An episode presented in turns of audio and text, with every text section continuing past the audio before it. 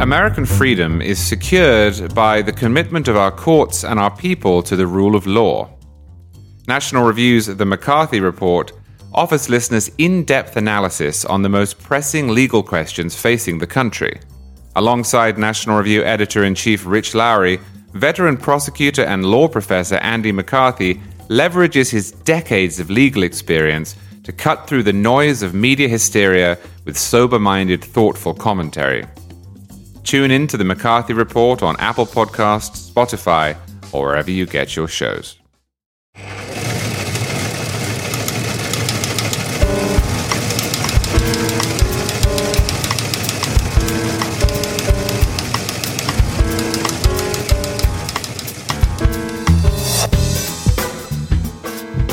Trump romps in South Carolina. Plus, is it okay to like Chick-fil-A at the New York Times? We'll discuss all this and more on this edition of The Editors. I'm Rich Lowry, and I'm joined as always by the Right Honorable Charles C. W. Cook, Noah Noah Rothman, and the sage of Authenticity Woods, Jim Geraghty. You are, of course, listening to a National Review podcast. Our sponsors this episode are the How the World Works podcast, the University of Austin, and Made in Cookware. More about all of them in due course. If for some reason you're not already following us on a streaming service, by the way, you can find us everywhere from Spotify to iTunes. And if you like what you hear here, please consider giving us a glowing five-star review on iTunes. If you don't like what you hear here, please forget I said anything. So before we get into it in earnest, let me tell everyone about our first sponsor, the How the World Works podcast. Our friends at the Competitive Enterprise Institute are back with new episodes of their breakout How the World Works podcast, hosted by author and political commentator Kevin Williamson.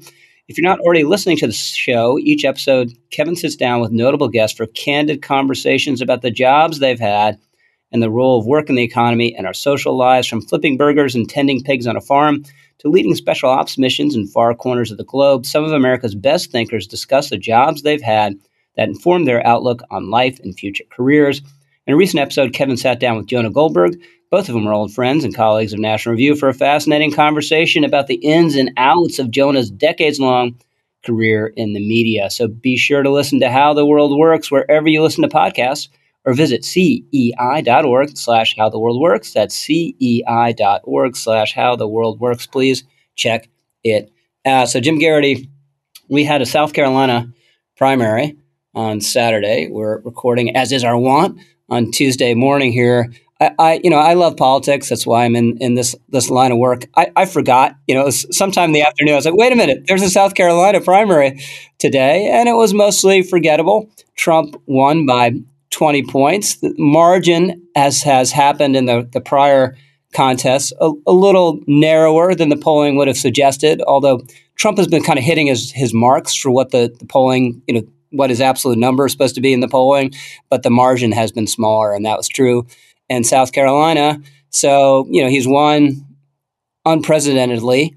He's won Iowa, he's won New Hampshire, he's won Nevada, he's won South Carolina. This has never happened in a competitive primary before. But, but, but, but, you know, you get these signs of, of softness and weakness. Exit polling among Nikki Haley supporters shows a lot of resistance to Trump. Plus, he's just having real trouble with college-educated voters, where she typically wins. She won in South Carolina. There's not enough of them. And uh, among moderates, what do you make of it? So um, late Saturday night, I put up a corner post saying that the uh, South Carolina primary had been boring, and a couple of people objected to that. Let's just say, compared to past primaries, whether you want to go back to twenty twelve with Romney and Gingrich and the rest, whether you want to go back to the, you know, bare-knuckle brawl between McCain and Bush, by historical standards, this is a boring Republican Senate primary. And usually it's one of one of the deciding contests. Usually somebody wins Iowa, somebody wins New Hampshire, and then South Carolina is kind of the tiebreaker. Um, I, I'd stand by that assessment, uh, but I also would observe that if you, first of all, um, our, our colleague Dan McLaughlin uh, was on a conference call with the Nikki Haley folks. Apparently they didn't take his question. They should. Uh, and he came away with it saying, look, this... You should never not take Dan's question. Right. Like, you know, what, what is he going to sandbag you? You know, if, if if you can't handle a question from Dan McLaughlin, you're not ready for the presidency. But anyway, um, he, he he kind of came with a conclusion. Look, with Trump way ahead in delegates and likely to come up more big wins on Super Tuesday, and really probably all the way through these primaries, he's going to be the nominee. The, you know, Nikki Haley is running a protest campaign. Now, I, I wrote for that other publication in Washington. That's fine. You're, you're entitled to do that in politics. And there's a strong message to be sent by Nikki Haley and her supporters. The non-Trump vote in Iowa was about forty-nine percent. In uh, New Hampshire, it was about forty-five percent. And in South Carolina, it was thirty-nine point five percent. Now, that's not a majority, but that's not nothing either. That's a fairly significant chunk of the Republican Party. Are some of these people crossovers from the Democrats? Yes. Are some of these people independents? Yes. But in the end, there's a bunch of people who are like, nah, nope, this is not the direction we want to go in. We want something closer to traditional conservatism. Nikki Haley is the last option remaining. That's our choice. In a normal presidential primary, the front runner will be like, huh, how do I win over these people? How, how do I develop an alliance with these people? And in a normal Republican Party, you know, the front runner would be saying, well, I probably should give some serious consideration to this second place finisher and unify the party, unif- a unity ticket, and we'll roll into the general election. I think it's pretty obvious Donald Trump doesn't, is, is not very extremely unlikely to do that. He says he doesn't want to do that. I, Haley's already worked for Trump. I think they know each other very well, and I think they realize this would probably not not work out very well. Trump might want to fire, a, might might want to hire a food taster. Um, you know, that th- this would be a, it would make Mike Pence look like the, the, the emo, on January sixth, look like the most easygoing relationship between the president and vice president. So I don't know exactly where Nikki Haley goes from here with this, I, but I hope she stays in. I think it's clear that this thirty, like she's going to get anywhere from thirty to probably forty-five percent in the rest of these contests, as long as she's on the ballot. I think if she drops out, that drops, that drops and people just stay home.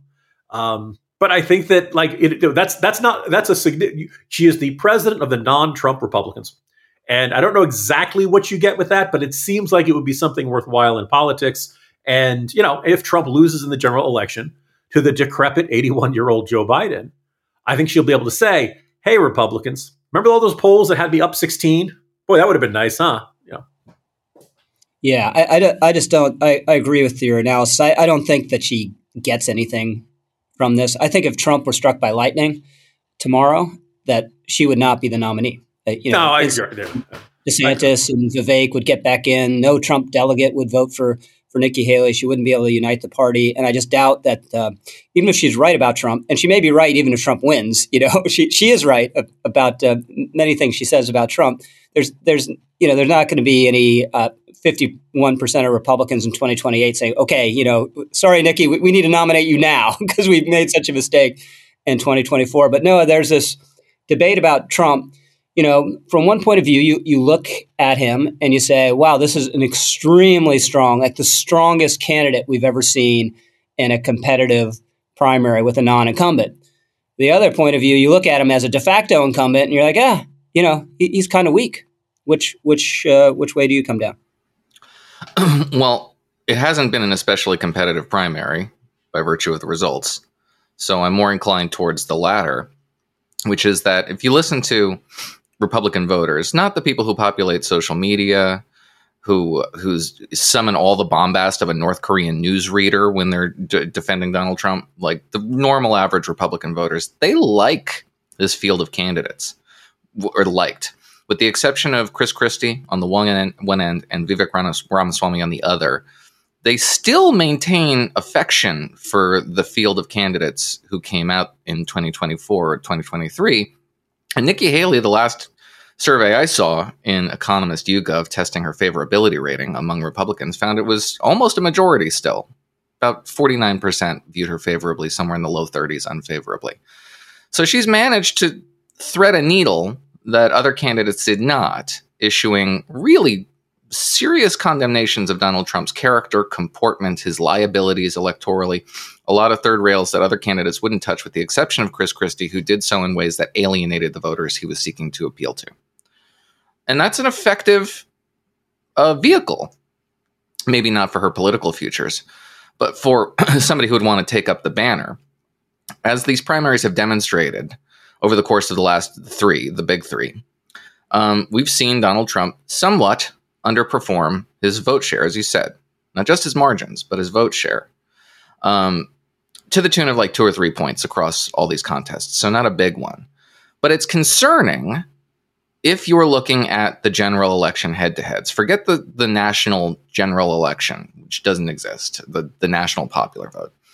Look at the state level. If you see all these state-level polls that show Donald Trump doing pretty well in places like Arizona, Nevada, Michigan, um, Wisconsin, Pennsylvania, Donald Trump's beating Joe Biden by various margins, two, three, four, five points even in some places. But look at where his vote share at is at forty-six, forty-seven, maybe forty-eight on a good day. Joe Biden's down there in the low forties, which is why he's getting trounced. Now, I fully expect Donald Trump to pull in about forty-six, forty-seven percent wherever he, wherever he's contesting, but in these cont- competitive states. But I don't expect Joe Biden to end up there. I don't expect Joe Biden will end up forty-one, forty-two percent. And that should concern you if these if this polling, the polling that we have, and now, you know, augmented with raw votes, which really does matter more than the polls, we see that Donald Trump has a ceiling. And he doesn't even necessarily approach it, much less exceed it. And who makes up that ceiling? Well, it's high propensity voters. It's people who are suburban, ex-urban, high income, have a degree, maybe two. Those are the people you can rely on to come and turn out for your candidate. And the theory of the case that Donald Trump's people have been retailing for now almost eight years is that they've created this working class coalition, which, yeah, maybe they they aren't competitive across, you know, all the elections that really matter. Midterm elections, off-year elections, runoff elections, special elections. All those elections will sacrifice in favor of the presidency. The presidency is what matters here, because we can get that with this coalition of voters who all turn out for this candidate who shakes up everything and is really unrepresentative of this, you know, uh, sclerotic status quo establishmentarian, blah, blah, blah, blah, blah. But we have very little evidence to support that theory of the case, save really one election, which doesn't come, one data point does not make a trend. And Nikki Haley's candidacy represents, I think, a reaction to what Donald Trump's theory of the case is. He's saying that, listen, if you're not on board, and his people, we talked about this Friday, Rich, when you weren't here, his people, the people who he's trying to um, uh, in, introduce into the R N C, to take over the R N C and remake it in his own image, have no interest in this kind of, as you said, this kind of unity uh, push. In fact, they're really leaning heavily on Nikki Haley and others who won't uh, uh, acquiesce to the direction in which the party is evolving. And they're they're just heaping scorn on them. And they wonder why Nikki Haley is still around. Well, it's a reaction to this effort to assimilate the party in Donald Trump's own image. It's not that she's doing this for, you know, for, for fun. It's just she, this, she created this and incepted this strategy out of the blue. It is a response to environmental conditions. And they have everybody only to blame, only themselves to blame for creating those conditions. And I think it's very effective. She's she's demonstrating that, yeah, if if Donald Trump loses, this is why he lost. And that could that could pay dividends for her in the long run. So, Charlie, question related to the one I, I asked Noah goes to, to Trump's strength. So, again, you look at South Carolina. It's a very Trumpy state. Obviously, you know, Nikki Haley was a governor there, still extremely Trumpy state. And he's basically he's already the presumptive nominee, has been for weeks, and she still gets forty percent of the vote. So does that speak to trouble Trump will have uniting the party in, in uh, such a way that he needs to defeat Joe Biden? Or, you know, you look at the general election polling and the the number of pub- Republicans who, you know, are with Trump is comparable to the number of Democrats who are with Biden. Now, obviously, you know, they both have their weaknesses, but is is ninety percent or, or north for both of them. I'm not sure that the problem here is going to be unity, because I think that is an online concept. It's true that the Trump people keep shouting at everyone else that they have to get on board, and that Chris Lacivita is being mean to DeSantis, and that there are people in the comments section at National Review who say Nikki Haley is a communist. But this is not indicative whatsoever of the real world. People don't think like that. Most people don't know there's a primary on. If they do, they're not interested in it. The notion that there are factions within the Republican Party that they have to line themselves up with, I think, is alien. But I think Trump has a problem with suburban voters, and a problem that could be fatal. So insofar as Nikki Haley's strong showing in South Carolina relative to the Trumpian juggernaut is indicative of some supposed fracture on the right, I think it doesn't matter, insofar as it reflects a polarization in the electorate that may come to hurt Trump. I think it does matter. And this has been a deliberate ploy, as Noah says, by this movement on the right. For some reason, reasons that are still baffling to me, the movement on the right that is now ascendant looked at the landscape in twenty fourteen, at which point the Republican Party had done better in congressional and gubernatorial and state legislative elections than at any point since nineteen twenty-three, and decided that the party couldn't win, and that the sort of voters who had turned out reliably to tick the G O P box since nineteen sixty-eight needed to go. And they have set about alienating as many of those people as possible, and they have paid a price for it. And I think they may well pay a price again in November. But it won't be for a lack of unity, because what upsets those voters about Donald Trump can't be fixed with smiles and nice words at this point. Perhaps it could have been in twenty sixteen, but it can't be at this point. He's already done and shown and revealed what it is that they're upset about.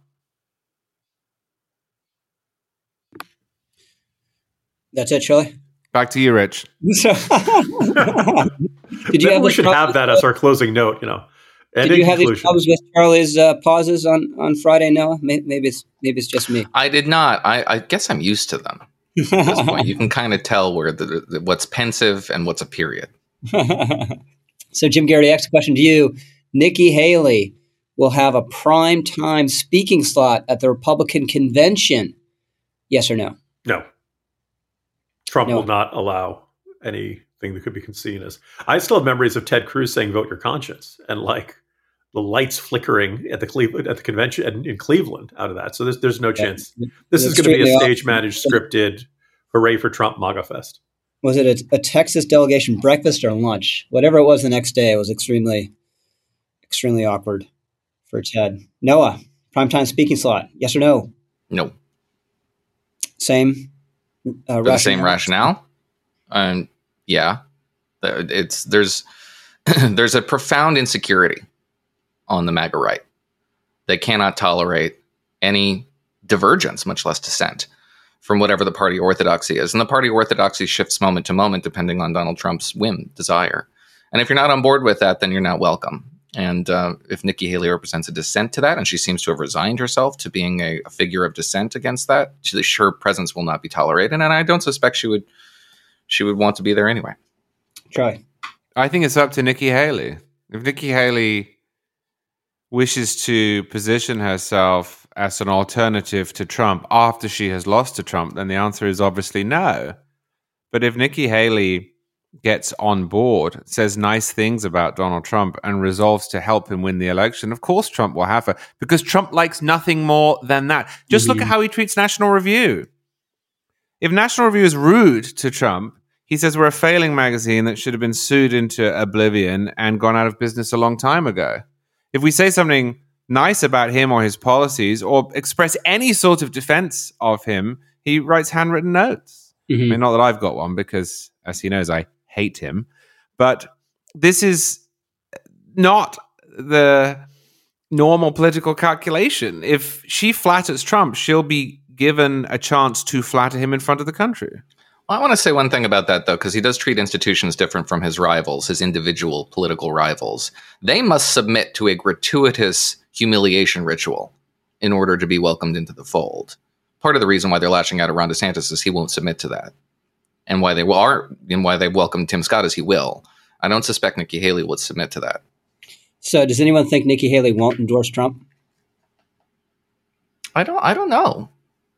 I would expect her to, because she's a politician, but she's done none of the things that you would think she would if she were. I mean, who's to say? She could turn around tomorrow and, and be a totally different person. That's totally within her, her capacity to do that. No, but I, I think it would be weird at this point, because she's going to incorrectly convince herself after this she, that she has a future. Yeah, that she might even be first up at the plate in twenty twenty-eight, and she's going to know that if she doesn't, then that's out of the question. Now, she's not actually going to be the Republican nominee in twenty twenty-eight, and what has happened this year is not going to translate four years hence, but she will think that there is a chance of it, and she's not going to want to blow that. Yeah, I, I agree with that. I think it'll probably be a DeSantis-like endorsement, but if she wants to go, you know, all in, it'll be a endorsement at a at a rally. I, I, I think she won't have a primetime slot, but for the the reason Charlie stated, I, I don't totally uh, discount it either. I mean, Trump is extremely transactional. If he thinks it, it would somehow benefit him, um, there, there's some potential. But she she's so hated now on the MAGA right. Now, obviously, the person, you know, the ar- ar- ultimate arbiter of that is Trump. You know, if he turns around, a lot of his supporters would, would turn around, but she she would be, you know, you'd risk her getting booed and uh, it being an, an ugly scene. So I'm going to say no. With that, let's hear from our second sponsor this episode, the University of Austin, or U A T X. The newest university in America is accepting applications now for fall twenty twenty-four. U A T X's founding one hundred students will each receive a full tuition scholarship to attend class at the university's downtown campus in the heart of Austin, Texas.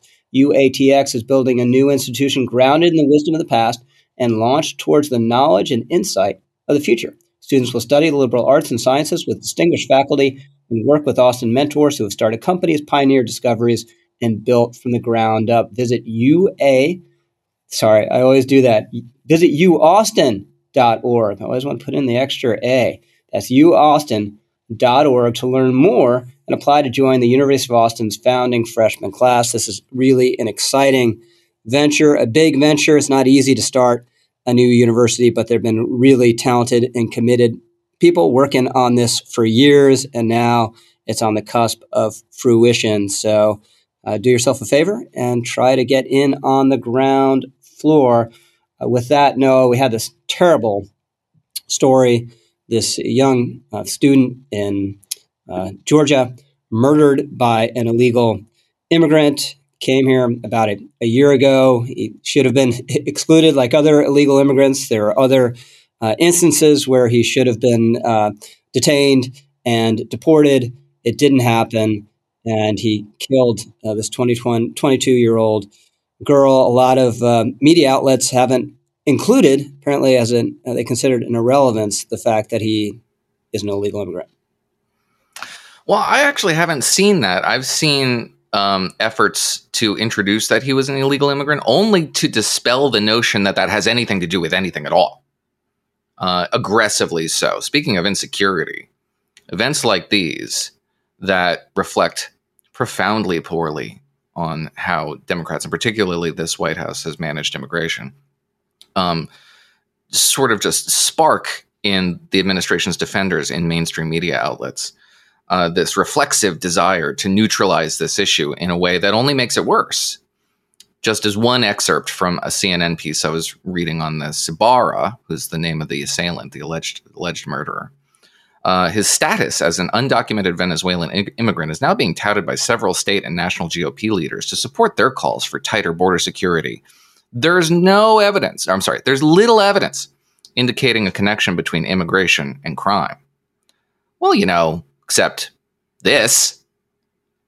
One of the guys at uh, or security over at University of Georgia, where this woman was jogging when she was assaulted, so they, you know, they hadn't seen a homicide in the University of Georgia in almost thirty years. This is a, quote, isolated incident.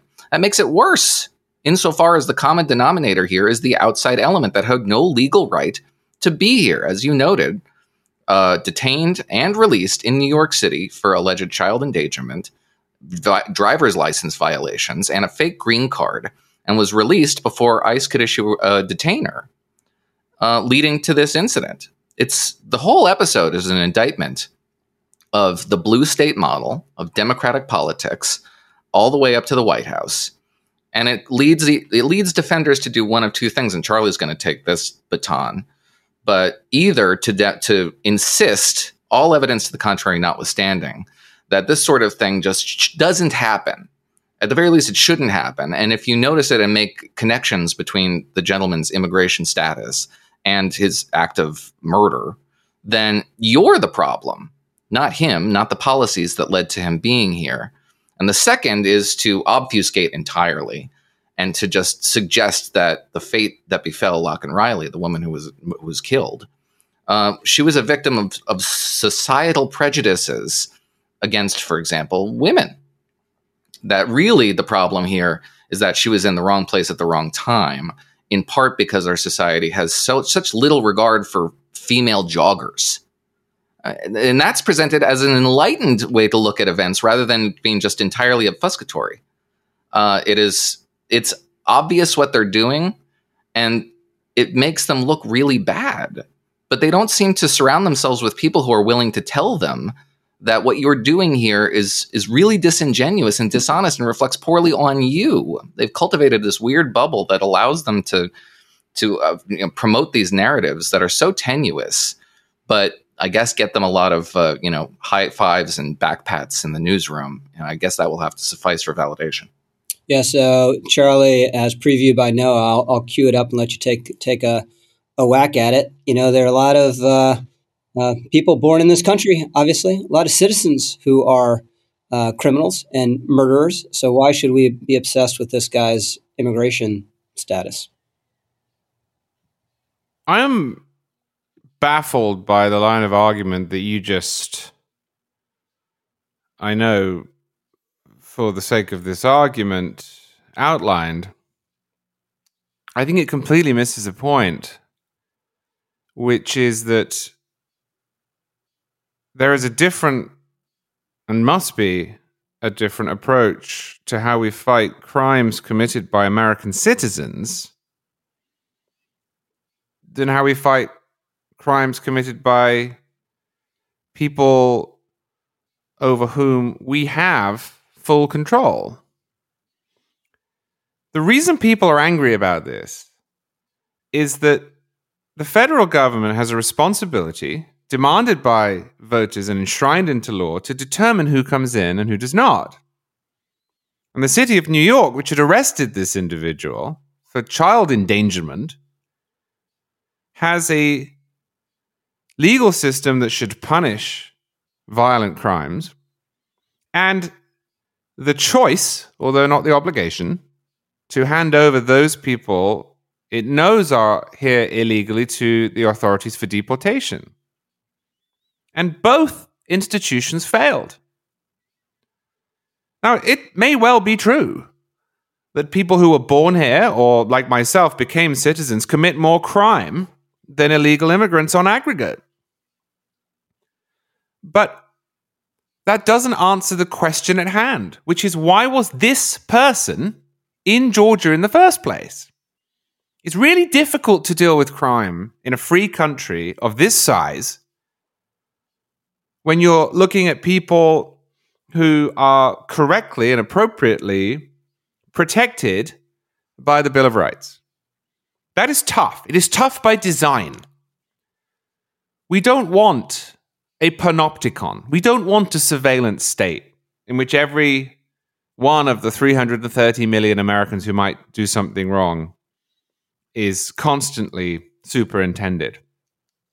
But we do want that, and we're supposed to have that for those who are coming in. I'm included in those people, by the way. It took me seven years to get from being a guy who wanted to come to America, about whom the federal government knew nothing, to a guy who had been through four background checks, including an in-depth F B I check, had been fingerprinted and photographed, had been subjected to an interview at the embassy, had provided all manner of personal information where I'd worked, where I'd lived, which associations I'd joined, so that I could be protected by the Bill of Rights in the way that native-born Americans are. We do not treat those two groups the same. And if you don't believe me, fly into the United States as a tourist. Now, I wrote this in my piece. My parents are coming over in a couple of weeks. And before they're allowed to do that, they have to have a valid ESTA, which is part of the v- visa waiver program. They have to declare on that whether or not they're a criminal and then give enough information so that the federal government can check whether they're telling the truth against various databases. They have to provide the airline with advanced passenger information, which will be put onto a manifest, which will be checked in its entirety against a whole bunch of databases in the U K and the U S. And then when they get to the United States, they have to talk to a border patrol agent. If they commit a crime while they're here, or if they're arrested on suspicion of a crime and there is sufficient evidence, they will be charged and deported. That's not weird. That's how countries with borders work. This guy from Venezuela was not allowed to come to America. There was no rationale for his coming, and if there was one, he didn't acknowledge it or ask for an invitation to come in on the basis of it. He walked in illegally. He broke the law. And he broke the law because the federal government has decided that it wants to make it easy for him to break the law. He then comes in, he goes up to New York City, he endangers the life of a child, he's arrested for it, at which point an American government knows that he is bad news and that he shouldn't be here, and it does nothing about either of them. It declines to prosecute him, and because New York has declared itself a sanctuary city, it declined to hand him over to the federal government. And he went down to Georgia, and he is now charged with murdering a young woman. Of course, people are going to be angry about that. Of course they are. It is extremely frustrating when we have people in our sights and we let them go. It is analogous to how Americans increasingly feel about the progressive prosecutor movement. When they read stories in the newspaper that says, well, this guy killed someone, and he'd been arrested seventeen times but never charged. There's not much you can do about a native-born American who one day ups and commits a crime. There's a lot you can do about the people who you are supposed to be tracking, and this guy was supposed to be tracked at multiple levels. So don't give me the statistical argument, say, well, you know, Americans are much more violent. Maybe. But the point is, is that we pay our taxes and we've entrusted our government with deciding who outside of the existing citizenry is permitted to join us here, and it's not doing it. And people are upset, quite rightly, about that in a way that they just can't be about people who happen to be born here. So, Jim, I think really at the bottom of this is the left, and Biden, you know, several years ago was singing a totally different tune about the border and illegal immigration, is now beholden to them. But the left really doesn't believe we have the, the moral right to exclude so-called asylum seekers. So th- this kind of this this distinction, you know, uh, um, uh, between your, your citizens who are already here and, and all the the checks and a normal government, as Charlie um, uh, explicated, a normal government would institute uh, uh, against uh, immigrants, or to just m- make sure they're okay before getting here. Just they don't they just don't really apply. They they just they think that that's that would be wrong. Yeah, uh, look, the entire system operates on the assumption that every asylum claim is at least potentially legit, and therefore we dare not make someone wait in Mexico or wait anywhere else uh, before coming into this country. That that basically, as far as we're concerned, until it's proven that they don't actually legit came for asylum, we got to let them stay here. I want to turn our attention to a uh, recent video of New York City Mayor uh, Eric Adams, who was elected allegedly on a tough on crime policy, former cop, you know, the idea he was going to clean up the city. So only a town hall meeting, and the topic turns to sanctuary city laws. And Mayor Adams has now said it's time to, mo- quote, uh, we, we need to modify the sanctuary city law that if you commit a felony or violent act, we should be able to turn you over to ICE and have you deported. Adams said, Adams said this, and the crowd applauded. I'm trying to think of a more common sense proposal. I'm trying to think of something that's less controversial, less ridiculous. Like, you're here, you're awaiting asylum, you're not illegal. First of all, if you're here illegally uh, and you you beat up a cop, you assault somebody, rape, any of that kind of stuff, that the U S government should be able to say, nope, that's it. First of all, this N Y P D and the city government should say, hey, you're not in the country illegally, you're getting out of here. You're not our problem anymore, pal.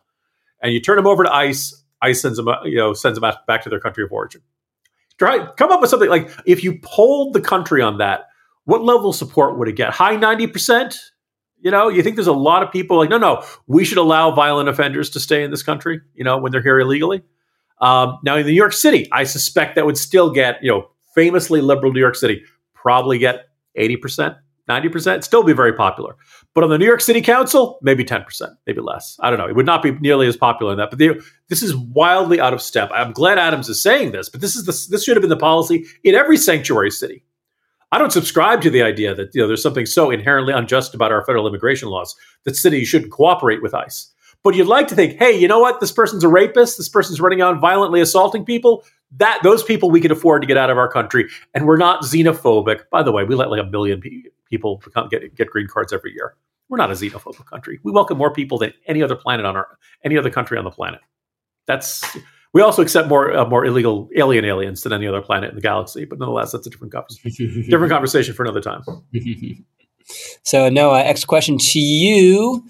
Biden and Trump are having these dueling visits to the border, coincidentally, on Thursday. Will Joe Biden succeed one way or the other, whether it's by talking about how Republicans killed this bipartisan deal that would have helped him improve the border, or through executive actions, which they're kind of talking about, haven't been very specific about what they're contemplating, or through leaning on Mexico to reduce the numbers? One way or the other, Biden will take, to some significant extent, the edge off his failure on the border prior to November.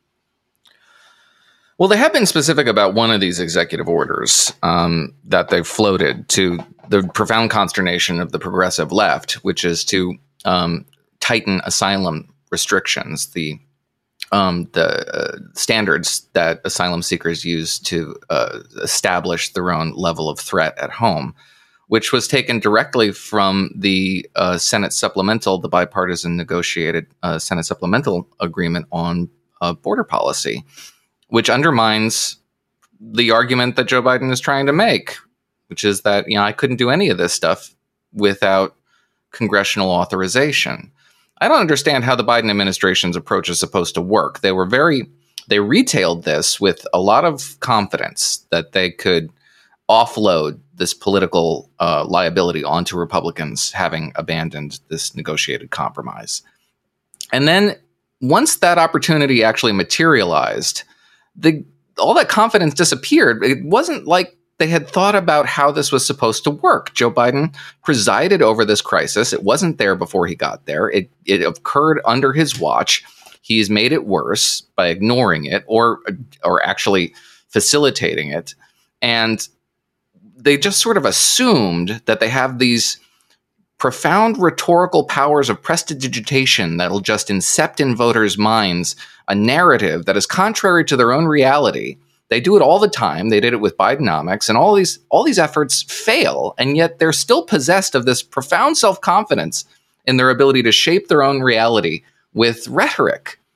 I don't see how they get from point A to B, but that does seem to be the only strategy available to them, so I'm sure they're going to try it. So no, I don't think Biden will be successful, but he will try to offload this onto the shoulders of Republicans. And Donald Trump's job is far easier. He's just going to look around and gesture to his surroundings and say, huh? And that's that's a winning argument. He doesn't have to do a lot of explaining. Democrats do. So I would uh, I would say Donald Trump has the upper hand in this one. So Charlie, we got a no on the board. Yeah, no. Jim, a, um, a world-weary no from Charlie. I, I just want to, let's compare the length of Noah's answer and Charlie's answer uh, to what was technically a yes or no question. Now, I, I have a couple counter questions, Rich. Um, when Biden goes to the border, is there an ice cream store near there? uh, because that's where he does all his international and domestic policy announcements yeah, these days. He announced the reinstitution of Remain in Mexico. Looking, while, uh, looking halfway. Ah, um, I do not expect Biden to get much out of uh, this week's trip. He's got to put, you know, lipstick on a pig and pretend that things are going great and the policies have been working. And if only these darn Republicans would allow him to get tougher on the border, which nobody believes. That that's absurd. So, and you know, th- th- uh, I, I think the, the you know assessment Noah had said, Trump just says to go to the border and say, "See, I told you," and it'll go great. And Biden could, you know, could suddenly be possessed by the spirit of Cicero or Winston Churchill or, or, or even the great Barack Obama, whatever great speaker you want to imagine. And Biden could give the greatest speech of all time, but it won't change the facts on the ground, which is what's really hurting him and his administration. Yeah, I agree with that. The answer is no. I think he does get a little mileage from pointing to Republicans on the bipartisan deal, as we discussed a couple weeks ago. I think he'll, he'll find, I assume, some way to reduce the numbers, whether it's through executive actions or leaning on Mexico, which they've already done some of that. But just the debacle is is too vast and too directly attributable to the, the policies he instituted, instituted upon taking office.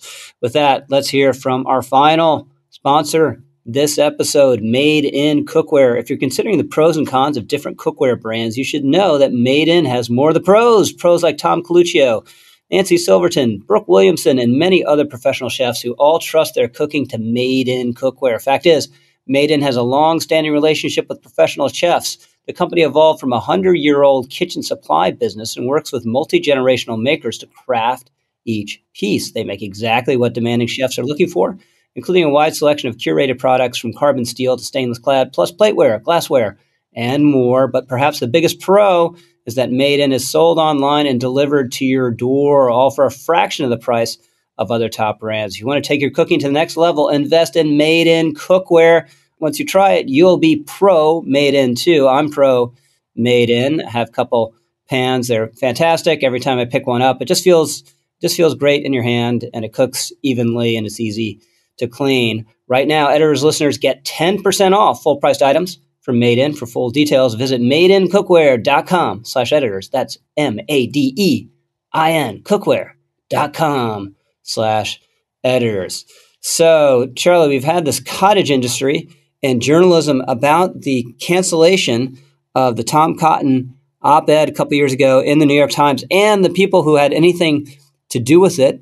Um, Uh, Jim Bennett, the the op-ed editor who got canned shortly after running this op-ed, ran a wrote a, a long piece for the Economist magazine about this. Now we have Adam Rubenstein, who's the junior editor on this piece, writing a, a piece for The Atlantic on his ex- experiences, and it just opens with a a killer, unforgettable anecdote. So just like we do at National Review at, at the Times when they're Um, bringing on new employees, they they do these kind of warm up, getting to know you exercises that n- involve, you know, picking a star starburst out of a, a jar, and depending on the color, you have to answer a certain question. And poor Adam picked a pink starburst and had to answer the pink question, which was what was his favorite sandwich, and he said a spicy chicken sandwich from Chick-fil-A. And Adam Rubenstein's career at the New York Times was basically downhill from there. It's funny. It's also not. It's funny because these people are incorrigibly ridiculous. The H R person who says to him, "No, no, we don't do that here," what, like chicken sandwiches. The other staff being oriented with the clicky finger thing. So why why did they do the clicky finger thing? Because clapping is aggressive and startles people. Really? Cl- clapping is too militant, too yeah. threatening? That yeah. makes, makes people feel yeah, un- It's, it's, people a, it's feel a species unsafe. Of twinkles, isn't it? Setting yourself on fire is brave. Clapping's too far. But it's not funny in that this is a premier American institution that considers itself to be the paper of record in the most important country in the world. It's been depressing for me to realize through personal experience that many of the institutions that have been whispered about for years are actually like this. I've seen some disbelief online in response to Adam's piece. I don't know why. I don't know what about our cultural moment would make you think any of that is or ought to be untrue. It's clearly true. It's clearly reflective of a bizarre turn in American life that has now manifested itself in academia, in much of corporate America, in the media, and beyond. You'll note, of course, that that particular moment was attended by H R, which seems to be the vector by which this odd way of thinking is spread. One thing I would note is that while I don't in any way fault Adam Rubenstein for this, he wrote this piece in The Atlantic, and The Atlantic was keen to promote it. But The Atlantic was guilty of broadly the same thing with our own Kevin Williamson a few years ago. The same editor is there. The same senior management team is there. The Atlantic probably feels that it can get one over on the Times by publishing this because they share an audience. But even the paper, or the magazine, I should say, in which this exposé was written is guilty of the same thing, exhibits many of the same pathologies. This is endemic in American life. The Tom Cotton incident was a public manifestation of what was clearly going on inside, and it hasn't changed. And it's not going to change until something forces it to change. And unfortunately, I don't know what that's going to be, because the Times seems to be doing better than it's done for a long time. If Donald Trump is elected president, that will be even more true. And the younger people within our media institutions that are responsible for all of this are going to move up into management roles, and the older people who are to some extent resisting it, although not enough, will die off. So I do worry about this. I don't understand how anyone has got themselves into this into this way of thinking, but I'm not quite sure what it will be that extirpates it. Yeah, so Jim, one of the, the poison fruits of this way of, of thinking, the Times was dishonest. They they ran a correction that wasn't really correct. There, there's nothing to be corrected in in the op-ed. And they ran a news article about the publication of the, the op-ed that was uh, uh, wrong in, in certain respects, certainly biased, right? It was not a, an honest, objective account. Uh, it was biased against its uh, the, the people who committed the thought crimes by publishing this at their their own newspaper. So I'm in a bit of a unique situation. Uh, as a lot of folks know, I write columns for The Washington Post. And, you know, the the if conservatives loathe The New York Times, the pr- opinion of The Washington Post isn't that, you know, isn't that much better. Maybe it's a little bit better, but not by a lot. I, I treasured my uh, Don't Believe The Washington Post bumper sticker. Loved yeah. it, yeah. Um, and, and so when I, you know, talked about joining on, I was like, but first of all, honest to God, I used the, the actual words, "You cannot Kevin Williamson me." Uh, in that you can't bring me on, have a staff objection, and then say, "Oh, sorry, you know, if you're bringing me on, you're bringing me on." Um, and I just got to say that, you know, so far, knocking on wood, it's been terrific. They don't water down my stuff, et cetera, et cetera. So it's interesting to hear in Rubenstein's op-ed this uh, this statement that the leaders of the New York Times op-ed page believe that they would be bringing value to readers by publishing a variety of viewpoints, and that even if all of them saw themselves as either center, left, or left, it was good to present the other side and to say, huh, maybe this is thought-provoking, or maybe this is something that um, maybe we haven't, you know, we didn't look at it this way, or something like that. And I think that's a really good philosophy for a op-ed page of a major American newspaper. Uh, the folks at the Post have said this is their attitude. You want to challenge the reader. You don't want to keep saying the same thing over and over again. Because let's face it, if you're a New York Times reader, you've probably read an op-ed warning you that Donald Trump is a bad guy before. You, you probably have encountered that one or two times before. Um, and op-ed pages get very boring and stale when you can open up and know exactly what they're going to say every single day. So it sounds like the leadership had the right idea. It sounds like the leadership, you know, except the problem was that a lot of people around them weren't committed to that idea, and in fact explicitly rejected that idea and compared it to re- letting serial killers running pro-murder op-eds. Well, first of all, I think if you see it that way, then you there's something wrong with the way you see the world. I don't think... I'm right of center. I don't think the average liberal is akin to a serial killer. I don't, you know, and the, so the first thing is you just morally reject the idea of rep- giving any space, of giving any, you know, uh, space on that op-ed page to the other side. And I think if you see that, if you believe that, you should come out and say so. And you should say, we at the New York Times should never publish any right of center position. And go ahead and do it. And you want to turn into Mother Jones or any of those other, go ahead and do it, but be honest about it. Don't pretend that, you know, all the news is fit to print, and we actually believe in a diversity of viewpoints here. So ex- this this whole thing exposed. The other thing was kind of, you know, it's interesting, and Char- I'm glad Charlie mentioned the the Kevin Williamson example. Something that was kind of, you know, stuck in my craw about that, besides the obvious injustices. Let's say you're Jeffrey Goldberg.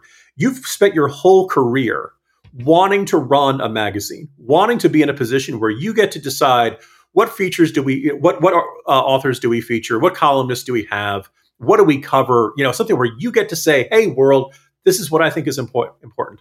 And then a bunch of whiny twenty-somethings get a veto. They get to say, no, we don't like this writer. The correct answer is, no, no, we're going to give Kevin a try. We're going to see how it goes. Maybe maybe he'll be bad. We know Kevin. He's not going to be bad. He's always going to be exciting and provocative and thought-provoking and probably outrageous and probably, you know, like, here's the line. Kevin will jump over it every now and then. That's just the kind of guy that he is. That's, you know, that's what editors are for. And you you you go for it. And if you don't like it, there's the door. There's, you know, there's nothing that says you have to stay here. I'm the guy who gets to run this magazine. And if it flops, it flops on me. Your, re- your your objections have been heard. I'm ignoring them. Go do your job, or or you know, go, go submit your papers and clean out your desk. And he didn't do that. Instead, Jeff Goldberg, well, okay, sounds like the staff doesn't like him, so I've got no choice but to let Kevin go. Which was, you know, like what a surrender. What a you know, like wh- why do you want to be in that job then? If any you know snot-nosed punk who just got here can just go around and he gets to play general manager. So anyway. So no, you've you've literally written books that overlap a lot with this phenomenon. But uh, you know, just re- reading this piece just made me think of just how, what a miserable experience it must have been for for Adam to re- have to read through the the Slack endless you know Slack messages from uh, thoughtless, illiberal bullies and people who should have known better, who are playing along to the, with the crowd.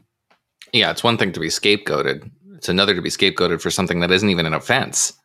That's retroactively deemed an offense subjectively based on the relative decibel level of the mob. It's important that this is being published in The Atlantic, as Charlie said, um, because what this is is a reflection on a an episode that's illustrative of a national moral panic to which we succumbed in twenty twenty. Um, it was a culmination of the Trump years, which had incepted a lot of irrational anxiety in Donald Trump's opponents. Uh, it had a lot to do with the pandemic, because allowing for racial protest gave all the right people license to go outside and socialize uh, in ways that they had previously been denied. And it was this moment where every institution in America was being screamed at, barked at by people who insisted that they had to make some contribution to American racial rapprochement. Like they would just uh, descend on Kraft mac and cheese and say, Kraft mac and cheese, you have to demonstrate your commitment to American racial harmony.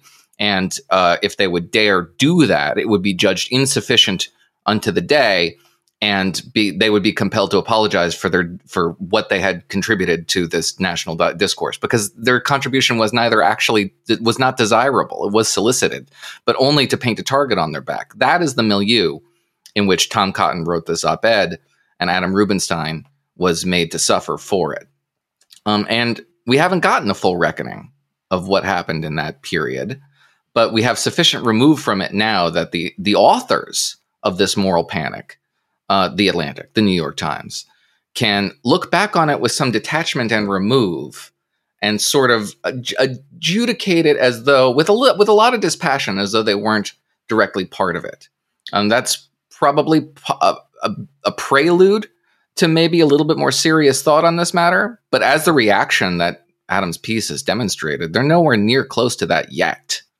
Um, they're culpable.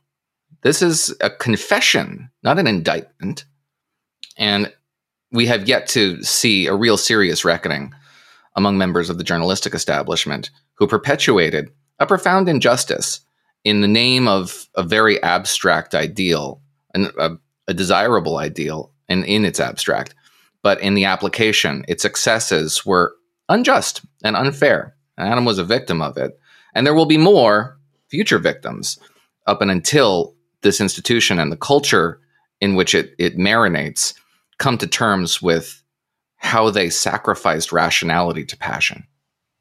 So, Charlie, dreaded open-ended exit question. Briefly, what do you think the state of the media will be if Trump is elected again, not as a business, but as a as a product, journalistic product?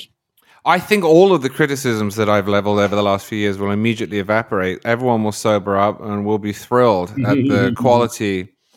And no, it's going to get worse. Although perversely, it's going to be in less financial trouble because the outlets that are the most, the least reflective, perhaps, the least sober, will have millions of new subscribers, as they did last time. And then when Trump goes, there'll be a reckoning, because those subscriptions will lapse, the revenues will drop, the habits will make the product going forward worse than it ever was, and there'll be mass layoffs. And I don't mean this in a directly conspiratorial sense, but there are a good number of American media outlets that should be praying for Donald Trump to win re-election, because it will be, for at least four years, the best thing that's ever happened to them. Jim Geraghty. Um, I'll be honest. Actually, I don't know if, if what Charlie describes is going to shake out, uh, because I think if Trump is reelected, a certain chunk of the audience that was clicking and buying subscriptions in twenty seventeen saying, I got to know what this S O B is up to, I think they will want to tune out. I think there will be Trump exhaustion. I don't know if there will be this sudden resurgence in interest from people who may have not renewed their subscriptions to the Times and other publications in twenty twenty-one. Um, I, I think the tone, if Trump is reelected, will shift to one that was used to be contemptuous of Trump and contemptuous of uh, Trump voters from twenty sixteen to twenty twenty-one. I think it'll get into like just a, a much broader contemptuousness of America in general, uh, that the country had let these people down by reelecting Trump. And you'll see a lot more like, does democracy work anymore? Does government work anymore? Should the people rule? Um, which will, I think, be actually even much more dangerous. But uh, I don't know necessarily how well, how widespread those those beliefs will take root. No. Yeah, I don't. I don't know if I have much more to add. I think uh, everybody's right that it will. I think it will get worse. But because there is, as Jim says, Trump exhaustion, it'll get worse um, with a with an aim with a an effort to, you know, uh, get the band back together and relight the fires of the resistance with ever increasing hyperbole. Uh, not necessarily hyperbole, actually. Some of it, some of it perfectly justified, but nevertheless, um, not circumspect uh, in its uh, condemnation of what the Trump movement means and what it says about America. Uh, so yeah, I expect it to get worse in the short term. Yeah, I think it'll be a whole new level of insane, worse than it was between uh, twenty sixteen and twenty twenty. And I like Jim's point that a lot of it will be expressed in this broader disaffection with country. With that, let's hit a few other things before we go. Jim Geraghty, you've been plying your teenagers with mocktails. Yes. Uh, long week last week. Friday night, we go out. Mexican taco place over in uh, Mosaic in Fairfax County. And they specialize. They have, they have all kinds of great cocktails. Uh, but they also have quite a few mocktails for the kids, and my teenagers are now both kind of enjoying them. Uh, by the way, as we were have, as I was telling you before we were ready to tape, uh, I was like, yes, uh, the topic is going to be mocktails. I'm now getting ads in my Facebook feed for Seed Lip non-alcoholic spirits, which, by the way, was something I was looking at. You know, that was like the brand they were using there. So as usual, I think our computers are listening to us and spe- putting up social media ads based on that. By the way, I, so I tried my kids. Computer like this episode so far? I, it seems to be, you know. Uh, I try to think about what other ads I want to see. But anyway, the uh, you know, it was a cucumber lime sort of thing. And as we were discussing before, yeah, they're a little more expensive, but the kids really seem to enjoy them. And they seem like the sort of thing you're kind of surprised they hadn't invented a long time ago. Like, oh, we're going to take some fruit juice, we're going to put some seltzer, and we're going to put a piece of fruit in it. And we're going to sell it for like four fifty or five bucks, whatever. It's the sort of thing, but it's like, oh, but the kids get to act like, oh, mo- mommy and daddy have their fancy drinks. We get to have our fancy drinks. And I, I, I just was, kind of, uh, I was present when, when Charlie Cook notoriously accidentally ordered a mocktail at a dive bar. Ah. Well, maybe Charlie was driving that night. They didn't want the, mm-hmm. the golf cart swerving all across the. Uh, no, I think road. That was an accident. By accident. It was an accent accident. It was yes, also the first actually, time in my life I'd ever ordered a non-alcoholic cocktail, and I'm pleased yeah. to say that it was a mistake. The, the aforementioned Kevin Williamson was there and told told Charlie, Charlie just ordered a Shirley Temple. And Charlie's like, "Boy, did." Well, and sure enough, what comes up? Shirley Temple. On behalf of teenagers, uh, designated drivers, people who don't like to drink, people who are tr- going through dry January or whatever, you know, Lent, wh- whatever your reason for not drinking, I think it's nice that we now have things that look like real drinks, taste pretty good, and can be enjoyable. And it's not like, oh, that guy over here, he's having a, you know, a seltzer and club soda or something instead. Noah, you're in possession of some twenty-five inch skewers.